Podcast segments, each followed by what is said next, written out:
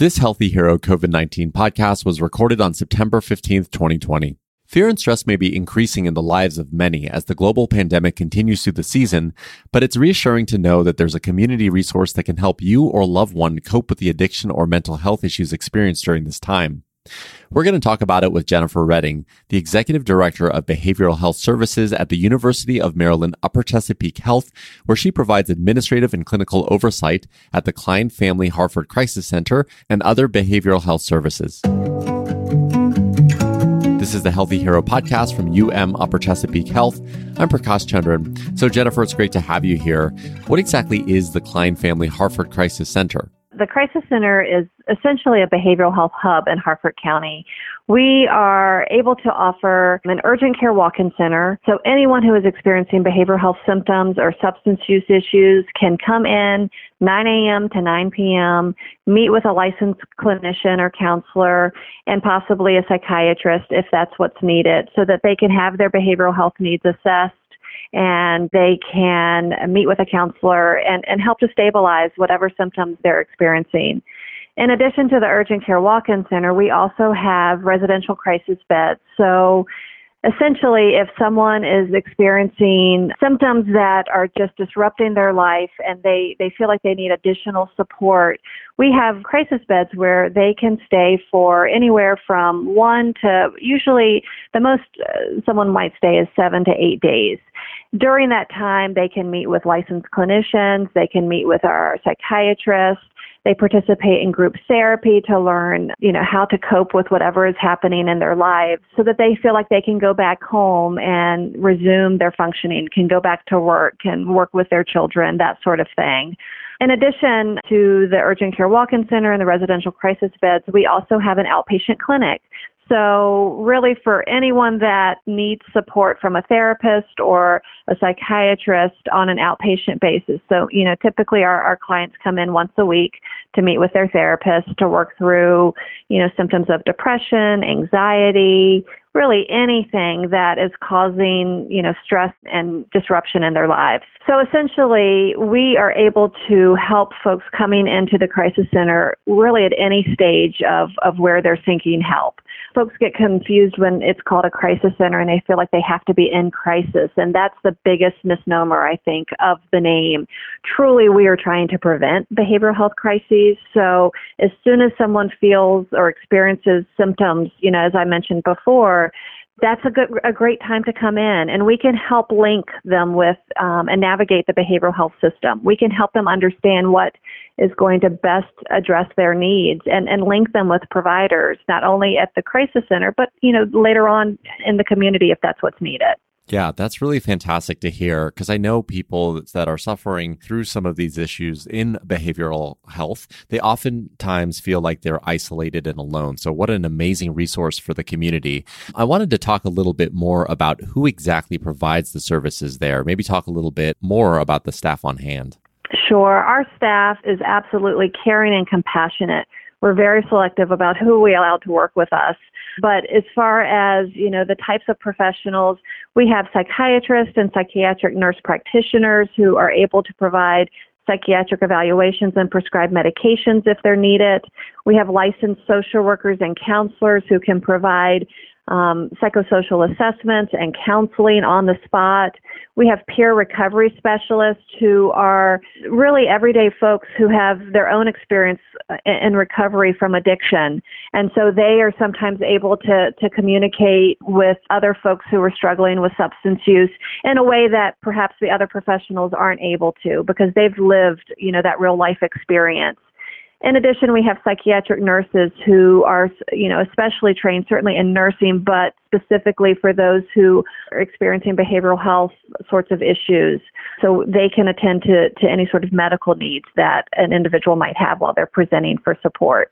And, you know, I feel like this is an obvious question, but I'd love to hear your personal opinion. Why do you think these services are so important to our community? Living in Harford County myself, you know, not every county has a crisis center. Obviously, I'm a little biased because I work for the University of Maryland Upper Chesapeake, but as as a county resident, I am, am thrilled that we have a center where anyone, regardless of their ability to pay, regardless of their insurance status, regardless of anything, if they are having any sort of behavioral health symptom or substance use issue, they can come in and get immediate care. In the world of behavioral health, I think that's probably one of the biggest complaints, because it takes so much courage to reach out for help. But then when you finally, you know, are ready to make that take that step, you, you can't get in front of a provider. And that's what the Klein Family Harford Crisis Center can offer, immediate support.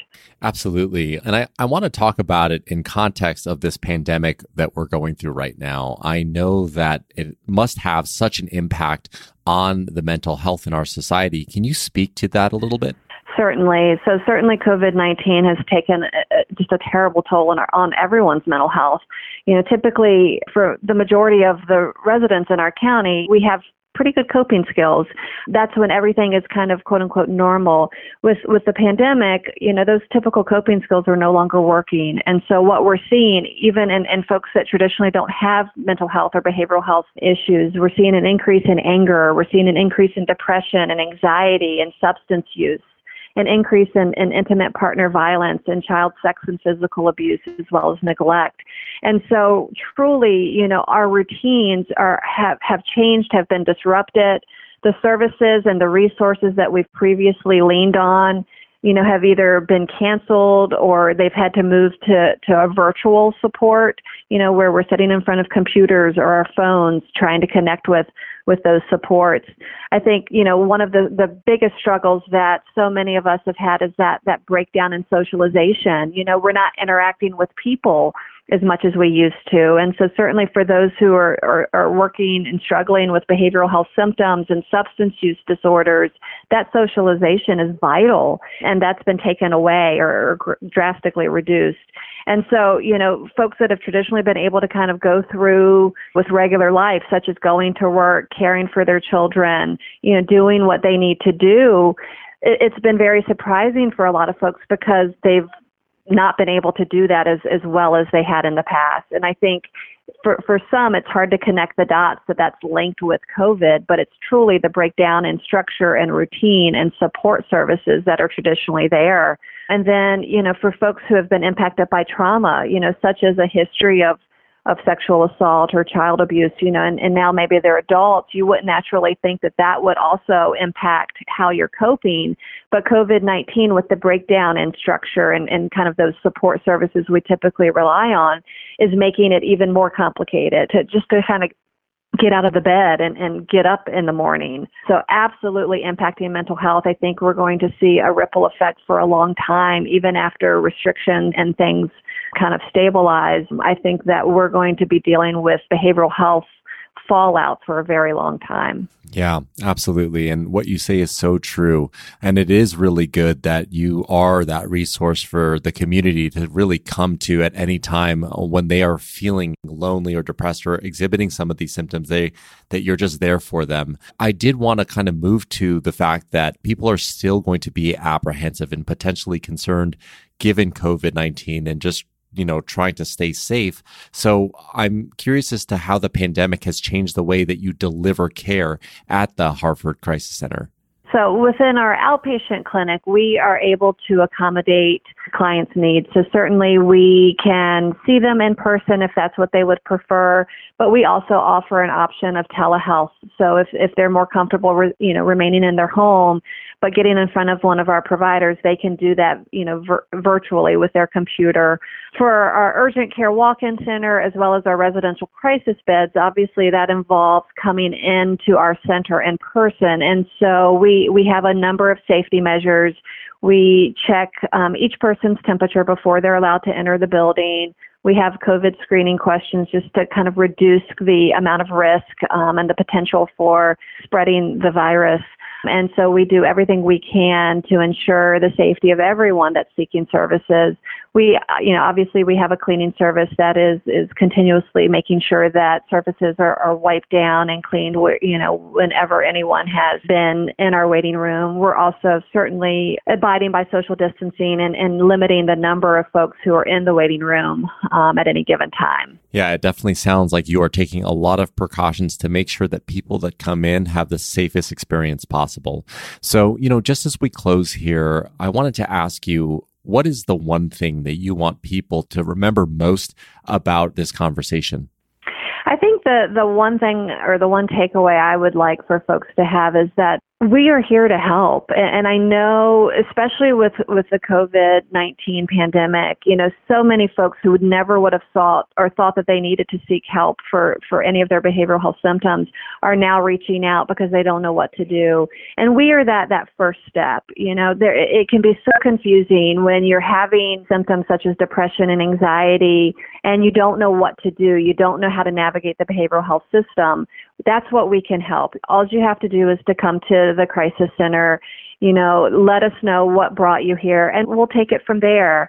We'll help you in a way that, you know, is respectful, is compassionate, and that truly helps you feel better. Well, Jennifer, I think that is the perfect place to end. Thank you so much for your time today and informing us about this amazing resource. For more information about the Klein Family Harford Crisis Center, visit harford crisis center dot org. If you found this podcast helpful, please share it on your social channels and be sure to check out the entire podcast library for topics of interest to you. This is the Healthy Hero podcast from U M Upper Chesapeake Health. Thanks so much, and we'll talk next time.